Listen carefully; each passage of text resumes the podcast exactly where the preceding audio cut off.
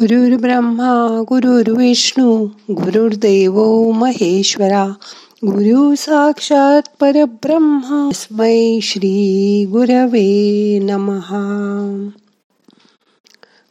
आज दिवाळीचा शेवटचा दिवस आला बघता बघता. आज भाऊबीज. भाऊबीजेला आपण भावाला ओवाळतो. आणि माझं रक्षण कर अशी विनंती करतो. पण ज्यांना भाऊ नसेल त्यांच्यासाठी सुद्धा असं सांगतात की चंद्राला भाऊ माना आणि चंद्राला ओवाळा. पण चंद्र कसं आपलं रक्षण करणार बरं? म्हणून आपण मनाने खंबीर झालं पाहिजे. आपलं रक्षण आपल्या स्वतःला करता आलं पाहिजे. हे करण्यासाठी जे जे शिकावं लागेल ते सगळं शिका. स्वतःची सहनशक्ती वाढवा. ही सहनशक्ती ध्यानात नक्की वाढते. माता करूया ध्यान. ताट बसा. पाठ मान, खांदे, सैल करा.